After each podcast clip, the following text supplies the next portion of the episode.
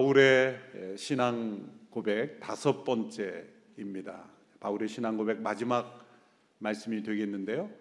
다음 주부터는 대림절, 예수님의 오심, 또 예수님의 다시 오실 것을 기대하는 대강절 혹은 대림절이라고 하는 이 절기의 말씀을 성탄까지 함께 살펴보게 될 것입니다. 오늘은 내 몸에 예수의 흔적을 가졌습니다. 라는 바울의 고백을 함께 살펴 보겠습니다.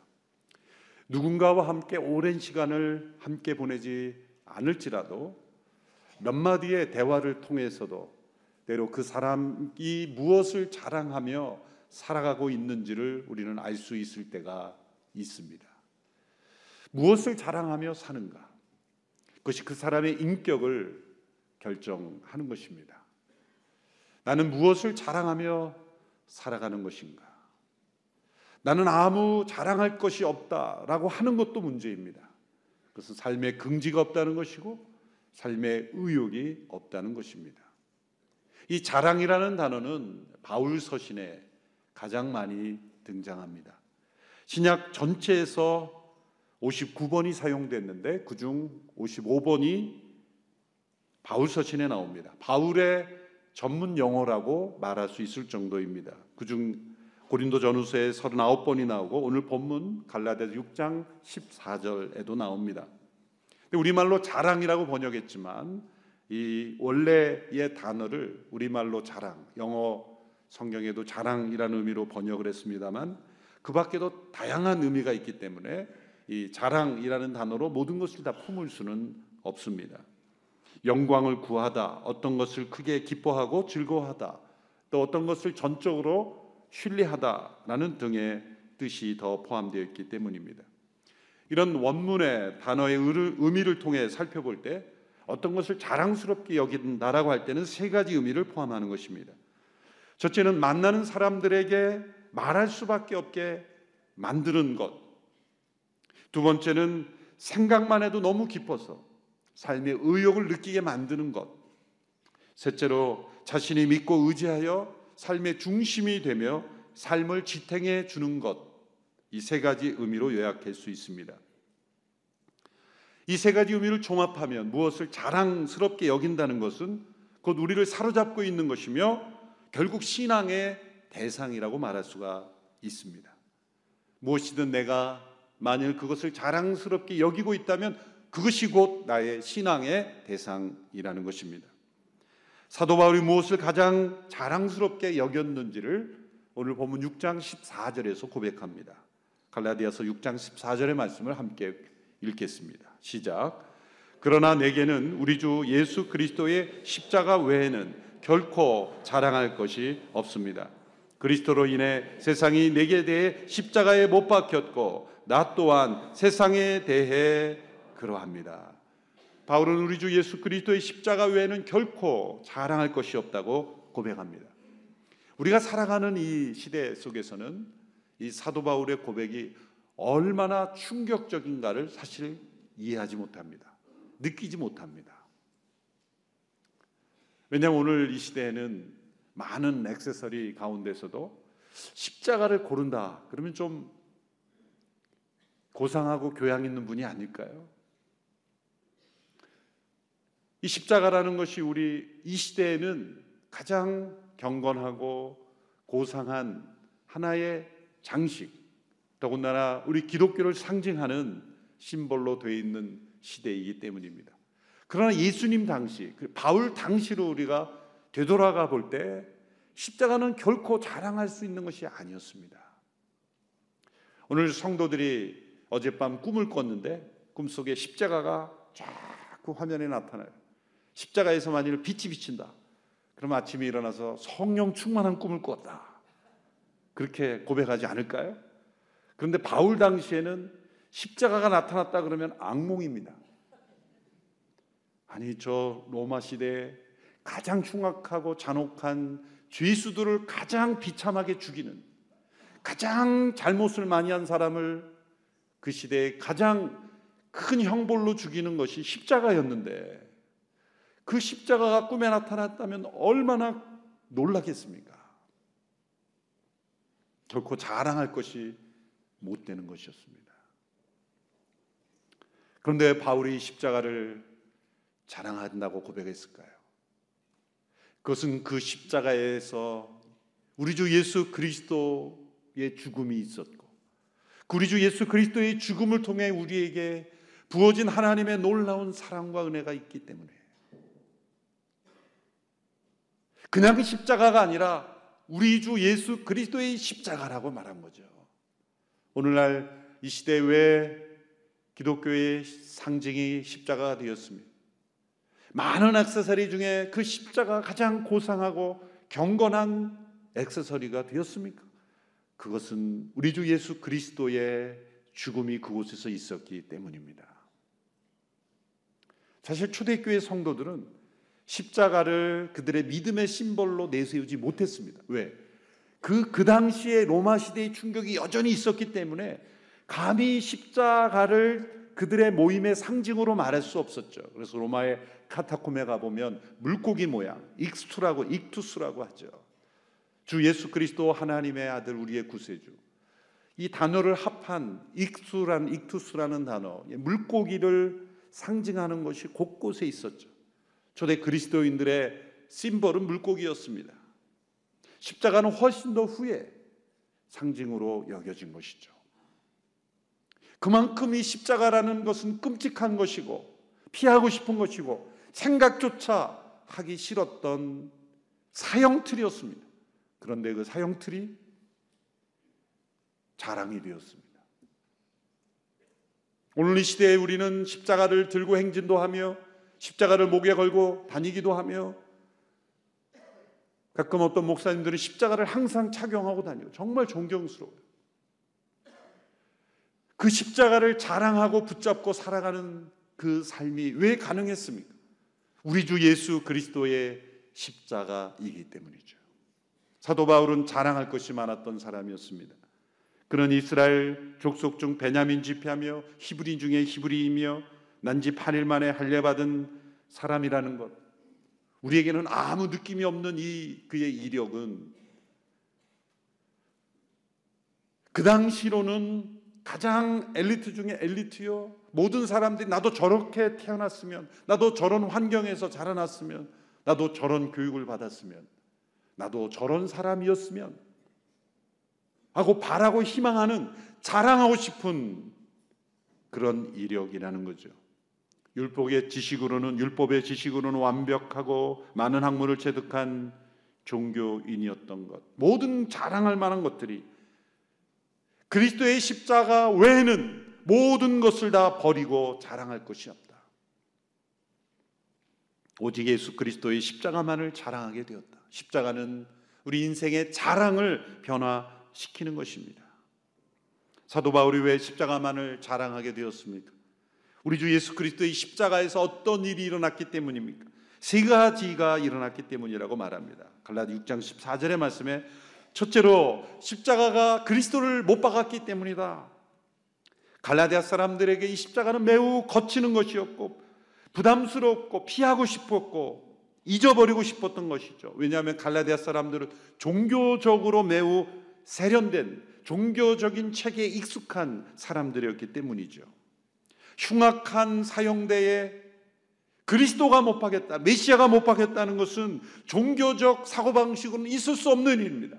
메시아는 능력이 많아야 하고, 메시아는 영광스러워야 되고, 메시아는 수많은 사람들을 위해 군림해야 되고, 메시아는 초자연적인 기적으로 사람들을 통치할 수 있어야 함에도 불구하고 연약한 모습으로 힘없이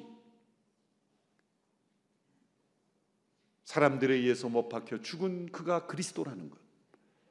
갈라디아 사람들은 그것을 이해하기가 어려웠습니다. 그러나 십자가에 못 박힌 그리스도, 그분이 하나님의 구원의 길이요, 구원의 진리요, 구원의 생명이라는 사실. 바울은 그것을 인하여 십자가에 못 박힌 그리스도 그분만을 자랑하게 되었습니다. 둘째로 그 십자가가 세상을 못 박았기 때문이라고 말합니다. 이 세상은 하나님을 거부하는 세력입니다. 어느 시대건 이 세상에 의하여 잘못 판단되면 사람들은 죽고 싶을 정도로 절망하게 됩니다. 세상 사람들이 내뱉는 말들, 가지고 있는 대중적인 신념들, 이 세상은 복음을 시시한 것으로 만듭니다. 이 세상은 철학의 아류인 것처럼 수많은 종교 중 자기가 그냥 선택하는 종교라고 그렇게 여기도록 만드는 것이죠.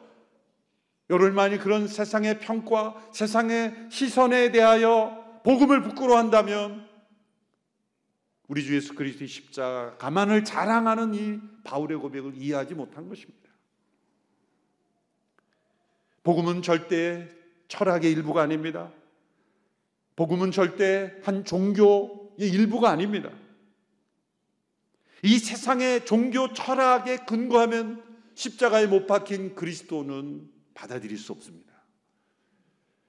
세상의 많은 종교 철학자들이 예수님 믿지 못하는 이유가 바로 거기에 있습니다. 그런데 사도 바울이 어떤 고백을 합니까? 십자가가 세상을 못 박았다. 마치 세상이 어떤 인격체인 것처럼 세상이 십자가에 못 박힌 죄수인 것처럼 취급했죠. 예수님이 십자가에 못 박힌 것은 나에 대하여 세상을 못 박은 것이다. 이 세상에 대하여 이렇게 선언한 것이죠. 이 가련한 세상아 사람들을 정죄하고 괴롭히고 하나님을 떠나게 한 너의 수명은 이제 끝났다. 그러므로 이 세상에서 나에게 영향을 미치는 모든 것들도 함께 십자가에 못 박혔다는 거죠. 그러므로 더 이상 나는 세상의 위협과 시선과 세상이 주는 평가와 세상으로부터 오는 두려움을 내가 경험할 필요가 없다. 세상은 나의 주인이 아니다. 나는 세상의 종이 아니다. 라고 선언하는 거죠. 그러므로 세상의 기준으로 더 이상 나를 평가할 수 없다.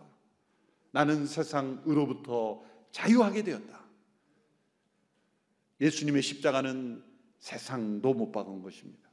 셋째로 예수님의 십자가는 나를 못 박았기 때문이다.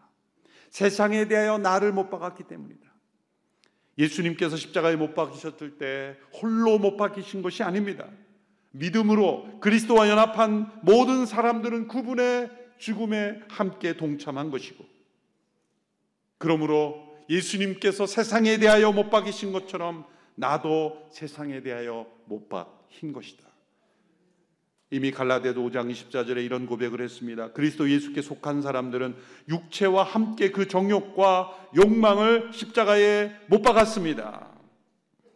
예수님께서 못 박히신 십자가는 나와 세상과 다른 관계 속에 존재하게 만드는 거죠. 우리는 세상에 여전히 살아가고 있습니다. 그러나 우리는 세상에 속하지 않게 되었습니다. 세상에 속하지 않게 되었다는 것은 세상으로부터 자유하게 됐다는 것은 세상의 일들에 무관심하고 귀를 막고 저 산속에 들어가 혼자 살아간다는 것이 아닙니다. 세상 한복판에 있지만 세상으로부터 영향을 받지 않고 지배받지 않고 세상의 평가, 신념, 사람들의 기준에 의해서 나의 삶이 좌우될 수 없다는 거죠. 그리스도 예수의 십자가가 나와 세상의 관계를 그렇게 변화시키셨다는 거죠. 여러분 이 진리를 평생 믿고 체험하며 사는 것이 성도의 삶이요 성화의 삶입니다. 그리스도의 주 예수 그리스도의 십자가에서 내가 함께 죽었다는 것은 아무리 강조해도 지나치지 않습니다. 때로 이 주제로 너무 많이 설교하는 것이 아닌가. 그거 몇 주 전에도 들었고 지난주에도 들은 것 같고 이재용 목사는 뭐 다른 신선한 주제 설교는 없나 보다. 죄송합니다만 없습니다. 뭐 다른 신선한 주제 아무리 찾아봐야 없어요. 여러분 고상해 보이는 세상의 사상과 철학과 좋은 만담 같은 스토리들 잠깐 마음에 감동을 주는 것 같은 스토리들 저도 많이 준비할 수 있어요. 그런데 주 예수 그리스도의 십자가를 우리가 잊어버리는 순간 우리는 성경으로부터 멀어지고 하나님으로부터 멀어집니다.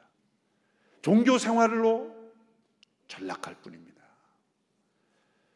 오늘의 교회가 지난 34년 동안 하용조 목사님의 목회를 통해서 성령 충만을 경험한 유일한 길은 주 예수 그리스도의 십자가를 강조했기 때문입니다. 다른 주제는 없어요. 아, 그럼 내가 이제 평생 죽을 때까지 교회에서 십자가만을 들어야 되는가? 포기하세요. 들어야 됩니다. 십자가는 지식이 아니라 우리의 삶의 원리요, 중심이요, 체험이기 때문이죠. 사도 바울이 고백한 왜 내 나는 주 예수 그리스도의 십자가만을 자랑하는지를 내가 진심으로 동의하고 체험할 때까지입니다. 십자가에 못 박힌 그리스도가 우리의 구세주며 우리의 주님이시며 십자가가 세상을 못 박았고 또한 나를 못 박았다는 것 이것을 체험하고 이것이 나의 능력이 되는 것이 진정 그리스도인의 삶이기 때문이죠. 나에게 이런 고백이 있는가? 주 예수 그리스도의 십자가 외에는 결코 자랑할 것이 없다. 이 고백이 나에게 있습니까? 어쩌면 예수님 당시 아리마대 요셉과 같이 예수님을 부끄러워하지는 않습니까? 복음을 부끄러워하지는 않습니까? 아리마대 요셉은 예수님의 제자였지만 유대인들을 두려워해서 바리새인 중에 바리새인 중에 한 사람이었던 이 아리마대 요셉은 유대인들을 두려워해서 자신이 예수님의 제자임을 숨겼죠. 정교도인 옥타비아스 윈슬로우라는 분이 이렇게 호소합니다. 그리스도께서 아무도 모르게 은밀하게 십자가에 못 박히셨습니까? 아닙니다. 그리스도는 하늘과 땅이 지켜보는 가운데 공개적으로 십자가에 못 박혔습니다. 그러므로 그리스도의 참된 제자들도 그리스도와 그리스도의 십자가를 부끄러워하지 않습니다. 그리스도의 진리와 그리스도의 백성들을 부끄러워하지 않습니다. 주 예수 그리스도의 십자가에 결코 자랑할 것이 없다는 것은 입술의 고백만이 아니었습니다. 바울의 십자가 자랑은 그리스도의 십자가를 전하기 위하여 수많은 고난을 기쁘게 감당하는 자랑이었습니다. 고린도전서 4장 11절에 13절의 말씀 바로 이 시간까지도 우리는 굶주리고 목마르고 헐벗고 매맞고 정처 없이 떠돌고 수고하며 우리 손으로 일합니다. 우리는 욕을 먹으면 오히려 축복해주고 핍박을 당하면 참고 누가 우리를 비웃고 헐뜯으면 선한 말로 대답합니다. 지금까지 우리는 세상의 쓰레기처럼 만물의 찌꺼기처럼 됐습니다. 누구나 세상의 보물이 되기 원하지 쓰레기가 되기를 원치 않습니다. 쓰레기처럼 살았다는 게 아니라 쓰레기처럼 취급받았다는 거예요. 세상적으로 바울은 히브리 민족의 보물 같은 떠오르는 미래 지도자였습니다. 그러나 십자가의 복음을 전하며 그는 세상의 쓰레기 같은 만물의 찌꺼기 같은 취급을 받았습니다. 그러나 그는 이렇게 고백하죠. 도리어 그들을 축복했다. 도대체 그는 어떠한 체험과 믿음이 있기에 그러한 삶이 가능할까요? 찬송가 가사처럼 세상과 나는 간 곳 없고 구속한 주만 보이도다. 십자가가 세상에 대하여 나를 못 받고 나에 대하여 세상을 못 박았기에 십자가에 못 박힌 그리스도가 우리의 삶을 어떻게 변화시키는가?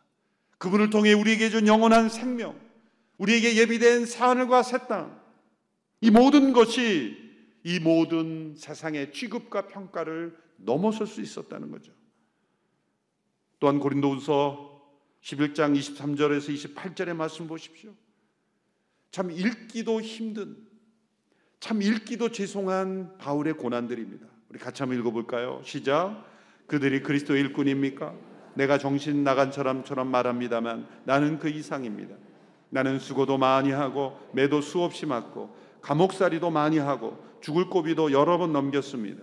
유대 사람들에게 40이 하나 감한 말을 다섯 번이나 맞았고 세 번 채찍이로 맞았고 한 번 돌로 맞았고 세 번이나 파손을 당했고 밤낮 꼬박 하루를 바다에서 헤맨 적도 있습니다. 나는 또 수고와 공고와 종종 자지 못함과 배고픔과 목마름과 때로 굶주림과 추위와 헐벗음 가운데 지냈습니다. 그런데 이와 별도로 날마다 나를 억누르는 것이 있으니 곧 내가 모든 교회를 위해 염려하는 것입니다. 자 앞부분에 보면 얼마나 고통당했는지를 정확하게 숫자로 세 번 채찍으로 40이 하나 감한매를 다섯 번, 한 번 돌레 맞고 세 번 파상당. 처음에 어, 이거 숫자로 다 기억하시는구나 생각했는데요. 한번 돌에 맞아 보세요. 기억이 안 나겠습니까? 채찍으로 맞아 보세요. 이게 몇 번인지 기억이 안 나겠습니까? 그런데 이 모든 고통 마지막에 사도 바울이 나를 짓누르는 억누르는 것인데 사실은 앞선 고통이 아니었어요. 육체적인 모든 고통 외에 별도로 별도라는 게 무슨 말입니까? 그것과 마찬가지로 나를 억누르는 것인데 교회를 위한 염려다. 어떤 염려입니까? 특별히 갈라디아 교회 성도들을 향한 염려가 컸습니다. 그들이 육체를 자랑하고 있었기 때문이에요. 이처럼 엄청난 고난을 통해 복음이 전해졌고 그 복음을 통해 예수님을 믿고 신앙생활을 하고 있다고 하는데 주 예수 그리스도의 십자가를 자랑하지 않고 육체를 여전히 자랑하고 있었기 때문에 사도 바울이 갈라디아서 쓸 때 1장부터 엄청난 분노를 내죠. 거룩한 분노를 내죠. 다른 복음을 전하는 자들에게 저주가 있을지어다. 여러분 십자가의 복음의 시각을 보면 악한 사람들만 공경에 처해 있는 게 아닙니다. 선한 사람들도 공경에 처해 있습니다. 종교와 도덕에 갇혀서 십자가의 도를 깨닫지 못하는 것이죠. 세상적으로 보면 가장 도덕적이고 체계적인 의식적인 종교가 십자가의 복음을 거부할 수 있는 것입니다. 갈라디아 교회가 그러했던 것입니다. 6장 12절의 말씀을 보면 육체의 겉모양을 꾸미려고 하는 사람들이 여러분에게 할례를 강요하는 것은 다만 그리스도의 십자가 때문에 핍박을 받지 않으려는 것뿐입니다. 그리스도의 십자가가 없는 종교, 그리스도의 십자가 없는 도덕은 육체를 자랑하는 것 그것이 되고 맙니다. 우리 인생에는 두 가지 자랑의 내용만 존재하는 거예요. 육체를 자랑하느냐 아니면 주 예수 그리스도의 십자가를 자랑하느냐. 내가 만일 주 예수 그리스도의 십자가를 자랑하고 있지 않다면 그것이 무엇이든지 간에 그것은 육체를 자랑하고 있는 것입니다. 그것이 나의 희망이 되고 소망이 되고 나의 삶의 의욕을 북돋아주고 나의 삶을 지탱해 주는 신앙의 대상. 그것이 바로 육체를 자랑하는 것이죠. 갈라디아 교인들은 육체적 자랑을 무엇을 삼았습니까? 할례를 받았느냐 받지 않았느냐 종교적 의식을 철저히 지키느냐 지키지 않느냐 그것이 그들의 신앙이 되어버렸어요. 종교 자체가 신앙이 될 수 있다는 거죠. 살아계신 하나님, 그분의 구원자 되신 예수 그리스도의 십자가를 통해 우리에게 우리가 어떻게 하나님과의 올바른 관계를 맺는지를 생각하지 않고 종교적 의식과 체계는 얼마나 잘 지키느냐 그것이 신앙의 대상이 될 수는 없는 거예요. 그것이 신앙의 내용이 될 수는 없는 것입니다. 영어로 그런 표현이 있죠. Christianity is not religion, but relationship. 기독교는 종교가 아니라 관계이다. 그리스도의 십자가를 통해 하나님과 올바른 관계를 맺는 것. 사도 바울이 6장 11절을 쓰면서 내가 손으로 더 큰 글씨로 쓴 것을 보라 이렇게 말하죠. 사도 바울이 편지를 쓸 때는 늘 자기는 구슬로 말하고 누군가 이렇게 받아 적는 형태로 했죠. 그러나 마지막 부분은 항상 자신의 친필로 그 마무리를 했다고 합니다. 그래서 더 큰 글씨로 쓴 것이죠. 그러면서 이 내용을 강조한 거예요. 주 예수 그리스도의 십자가를 자랑하지 않는 모든 사람은 육체를 자랑할 수밖에 없다. 오늘 이 말씀을 들으며 우리 모두가 주 예수 그리스도의 십자가를 자랑하는 성도들이 되기를 바랍니다. 그리고 6장 17절에 이런 고백을 합니다. 같이 읽습니다. 시작. 이제부터는 누구든지 나를 괴롭게 하지 마십시오. 나는 내 몸에 예수의 흔적을 가졌습니다. 사도 바울이 받았던 모든 육체적 고통보다 그를 더 괴롭힌 것은 육체를 자랑하는 것이었습니다. 믿음 안에 있지만 여전히 세상 안에 있는 세상의 영향을 받으며 세상의 지배를 받으며 육체를 자랑하는 그 교회의 모습. 그것이 바울에게 고통스러웠다는 거죠. 나를 이제 괴롭게 하지 마라. 그것은 갈라디아 교회 성도들이에요. 바울을 핍박하는 이방인들, 오해하는 사람들이 아니라 예수님을 믿는다고 생각하지만 잘못 믿고 있었던 그들. 육체를 자랑하며 자기도 하나님을 믿고 있다고 여기는 잘못된 신앙인들이었어요. 나는 내 몸에 예수의 흔적을 가졌습니다. 그의 몸에는 수많은 예수의 흔적이 있었습니다. 수많은 위험과 죽음의 고통을 넘나들며 받은 고통 속에 있는 흔적이 있었습니다. 그는 그 흔적을 자랑스럽게 여겼습니다. 왜? 그리스도와 함께 죽어며 그리스도의 죽음을 전하며 남은 흔적이기 때문입니다. 여러분 모든 사람의 인생에는 지우고 싶은 흔적이 있습니다. 또한 자랑하고 싶은 인생의 흔적도 있습니다. 바울은 자신의 인생에 자랑하고 싶었던 세상의 모든 흔적은 다 지워버리고 오직 예수 그리스도의 십자가와 관련된 흔적만 자랑하고 싶었습니다. 부활하신 예수님께서 십자가에서 고통받은 흔적이 부활하신 후에 그대로 남겨두셨어요. 완전히 새로운 몸으로 변화됐지만 그 십자가에서 받으신 고통 흔적을 그냥 남기셨어요. 그럼 부활이 불완전해진 게 그렇게 된 게 아니에요. 의도적으로 남기신 거예요. 왜 그 흔적을 남기셨습니까? 바로 그 이유가 나오잖아요.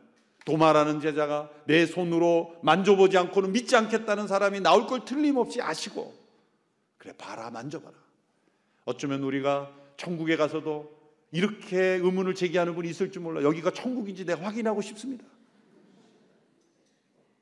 도마 같은 사람이 있을 걸 아시고 만져보시고.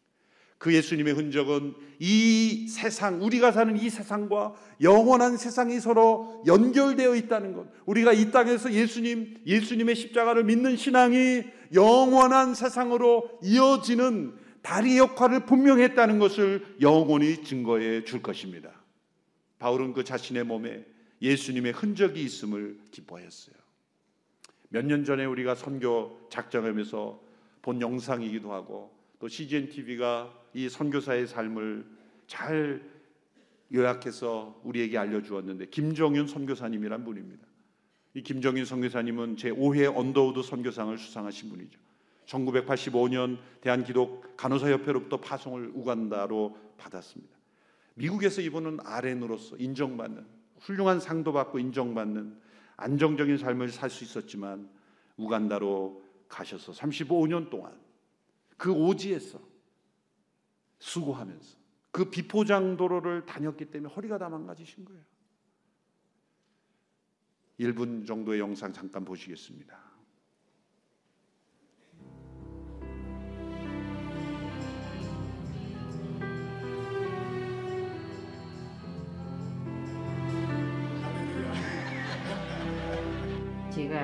1985년 Easter 주일날 이 우간다에 들어왔어요.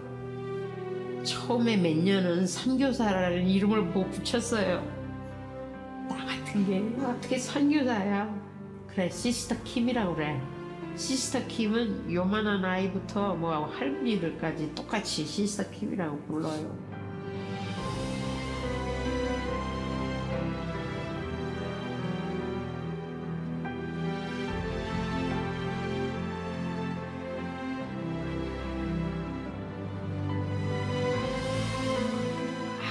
어려운 시점에 있었다 그래도 제 자신이 왜 나를 하나님이 여기에 보내셨을까라고 불평하지는 않았었어요.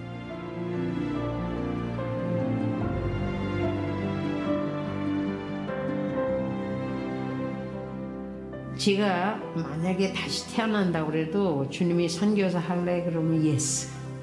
그럴 겁니다. 여기에 갈래 그러면 yes 해요. 우리 김정현 선교사님이 받으신 그 상처는 예수님의 흔적입니다.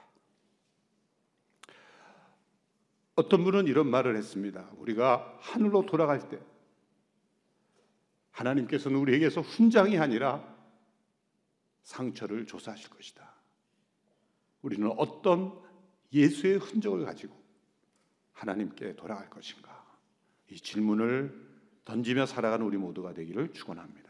기도하겠습니다. 하나님 아버지 내 몸에 예수의 흔적을 가졌습니다. 고백하는 사도 바울의 고백과는 우리는 너무나 멀어 있는 우리의 모습을 봅니다. 오직 예수 그리스도의 십자가만을 자랑하며 살았던 사도 바울 그리고 그러한 삶의 여정을 본받았던 김정현 선교사님 그리고 지금도 복음을 증거하기 위해 헌신하는 귀한 사역자들 이 땅에 온 수많은 선교사님들 서서평 선교사님 귀한 믿음의 헌신들, 그들의 삶에 나타난 예수의 흔적이 우리에게도 있게 되기를 원합니다. 그래서 우리의 인생을 마무리할 때 내 몸에 예수의 흔적을 가졌습니다. 우리 주 예수 그리스도의 십자가만을 자랑하며 살았습니다. 고백할 수 있는 우리 모두가 되게 하여 주시옵소서. 예수님의 이름으로 기도하옵나이다. 아멘.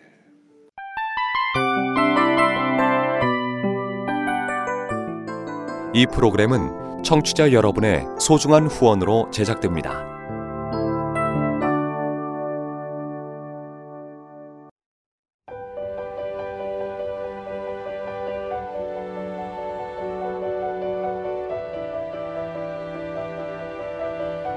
세상에는 수많은 교회들이 있지만 더 깊이 있는 말씀 강해를 찾기 위해 크기로만 교회를 선정하지 않습니다. 보다 좋은 영적 콘텐츠를 더 많이 나누기 위해 방송비를 받지 않습니다. 1년 365일 복음만 전하고 싶어서 우리는 광고를 하지 않습니다. 온누리의 복음을 땅끝까지 CGN TV와 함께 땅끝 성교사가 되주세요